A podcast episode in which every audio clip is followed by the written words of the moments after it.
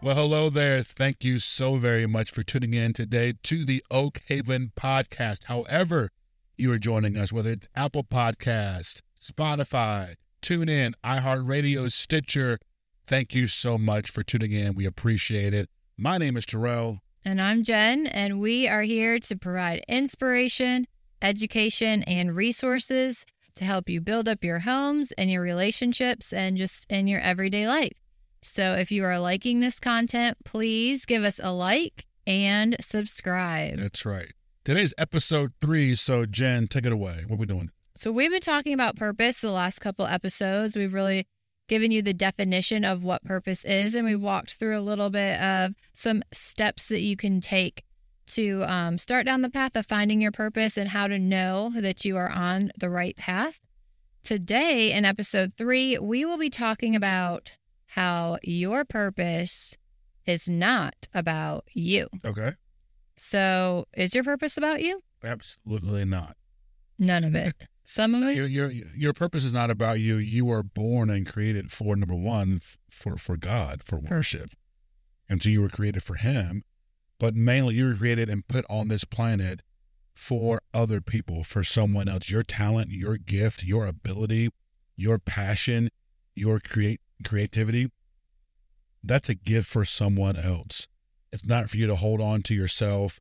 And so, a lot of times, I feel like, and I believe that um, we are put into a corner of you're not worthy, uh, esteem issues, and it's because the whole point is for us not to take those steps for us to walk in our purpose, because ultimately somebody's going to get blessed from that. Right. We may not think that, you know, our life or what we've gone through or anything that we have to offer anybody, our talents are good enough for anybody. Um, what's the point of sharing it? Because is it really helpful to anybody? Or we kind of get stuck in is it good enough? Or, you know, like we talked about the last episode, you may not be, your purpose may not be for 10,000 people to follow you, but it may be for the two. And so God can use anything, small or large, to help other people. Yeah. You know, um, someone is waiting on you. I, I had a good friend of mine, you know, tell me someone's waiting on you to be obedient. And it just struck a chord with me of there's someone waiting on my obedience because my obedience fulfills my purpose, but it helps them in their purpose. You know, someone needs to hear your testimony. Somebody, someone needs to hear about how you struggled or how you overcame. Someone needs to, someone's waiting on your song to be written. Someone's waiting on your book to be written. Someone's waiting on your, on your song to be sang for that matter.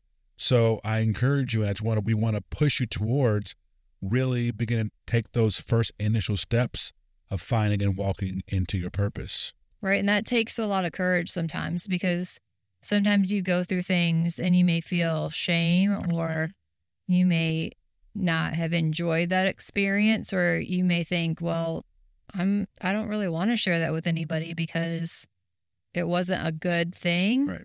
And so it's just that first step of like you said being obedient and actually talking to people or sharing somehow in their life that can something that you think is so insignificant could be life changing for somebody else. That's usually how it is. What we deem as small. Uh, the scripture says how God takes the foolish things of this world to confound the wise. He takes the the weak things to confound the mighty. In other words, it's the things that make no sense to us that make the perfect sense to God. And the things that make no sense to God will make will make sense to us when we trust in him. And so never discount or disqualify anything because God, I mean, he used a donkey, he he put a fish, uh, excuse me, he, he put money in a fish's mouth. I was reading yesterday. And so it's those crazy situations that absolutely make no sense that God uses to impact the lives of others. Right. So that's a great way to just start helping your friends, your spouses, your children, your loved ones by sharing your exam or sharing things that you've gone through and sharing examples with them so that they can relate to it. Um, I find it most helpful when people are vulnerable and share something. You kind of relate to them of like, oh, that's a real person. Like they've gone through things too. They're not perfect. Um, and it kind of gives you like relief. Like, okay, I don't have to be perfect either. The things I can go through can be used for good as well.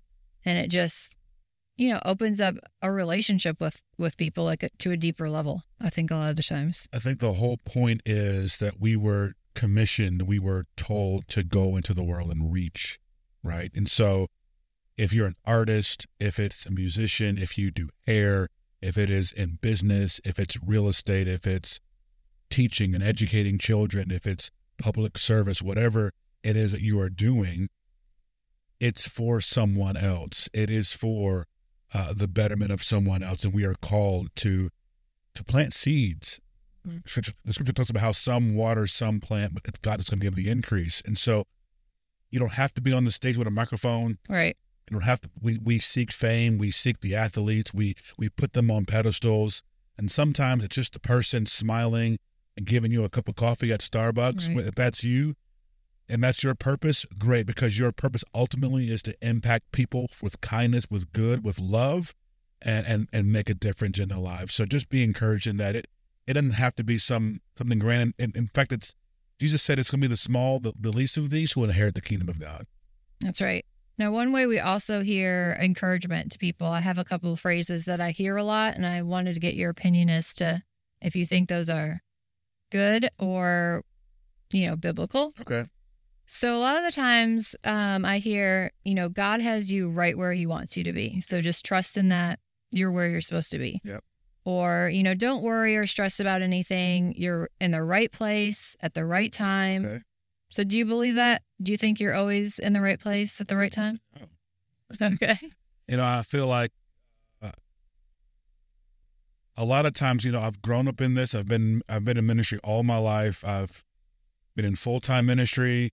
You know, I've done it. I've seen it all in all kind of levels, and so to me, those statements kind of kind of sound like the "Oh, I'm praying for you." Okay. So it's just like the whole glass over. Oh, don't worry about it. You know, God's got you right where He's supposed to be, right. And not really taking time to actually understand and listen to what the person is trying to explain or express that they're facing. So yeah, God's got, got you right where, you, where He's supposed to. You're fine. You're fine. You're gonna be all right. It's gonna work out, Right. You know, but we have a choice. God can't cross free will, right? It's the one thing God cannot control. He cannot control your choice, your freedom. He said, "I will stand at the door and knock. You got to let me in." And so there is a perfect will of God, but there's also the permissive will. And so Okay. you have a, a choice in the say in the matter. So, uh, for instance, uh, Daniel was in God's will and he got thrown into the lion's den, but he could take comfort, he could take joy in that, he could rest in that because he knew he was being obedient to God.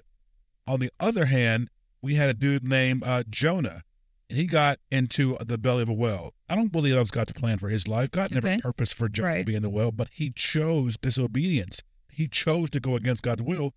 So there's a consequence for that. Consequence. So we can choose God's will or we can choose not.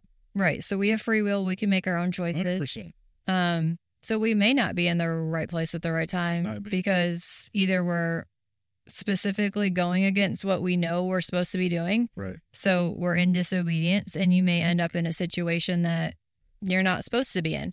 Now, that's not to say that God can't use that because you may not be in his will at the moment or you may have come to Christ later in your life and you you're like, "Well, have I ruined my whole life because I have I didn't know Christ and I haven't been following his will, so am I kind of off the path forever?" Um that's No. definitely It is never too late, right? God say He turns what the enemy meant for evil, and He He takes that, He turns it for good. So He's always going to be nudging you. You'll get prompts, and He'll send people like us and other people to get you and point you towards where you're supposed to be. But we ultimately have to receive that. The Scripture says, "Choose you this day who, you'll serve." So we have a choice in that matter, hundred percent. That's right. And we can trust that when we are in God's will, we talked about finding that path where we know and we can rest that we are in God's God's will, that we are in the purpose that we're meant to be. So if we are following that path and we're, we're like praying, we're in the word, we're submitted to God, we are listening, we're obedient, can we rest then that we are in a place that God has us and that we are in the right place at the right time? So I'll, speak on this because my dad just talked about it a few days ago. You know, when when you and I first got together, we faced opposition. You know, we are an interracial couple, and you know we're living in America, but uh, you know we we had a little bit of opposition with our family. Um, and so, even though it was difficult at, at the very, very beginning, I could rest. I know you are my wife. I absolutely have no doubt you're the woman that I am supposed to be with. Period.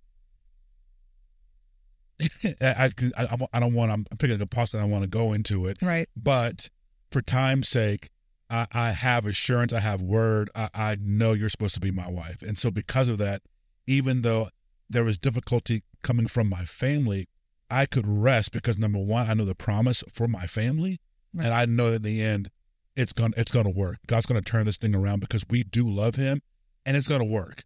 We're gonna get back where we're supposed to be, and because I knew you were who I was supposed to be with, so you can rest when you know and you have a promise. You've got that word we, we talked about last episode that the storm is going to clear because you are in obedience. This is just a test, it's not a result of disobedience.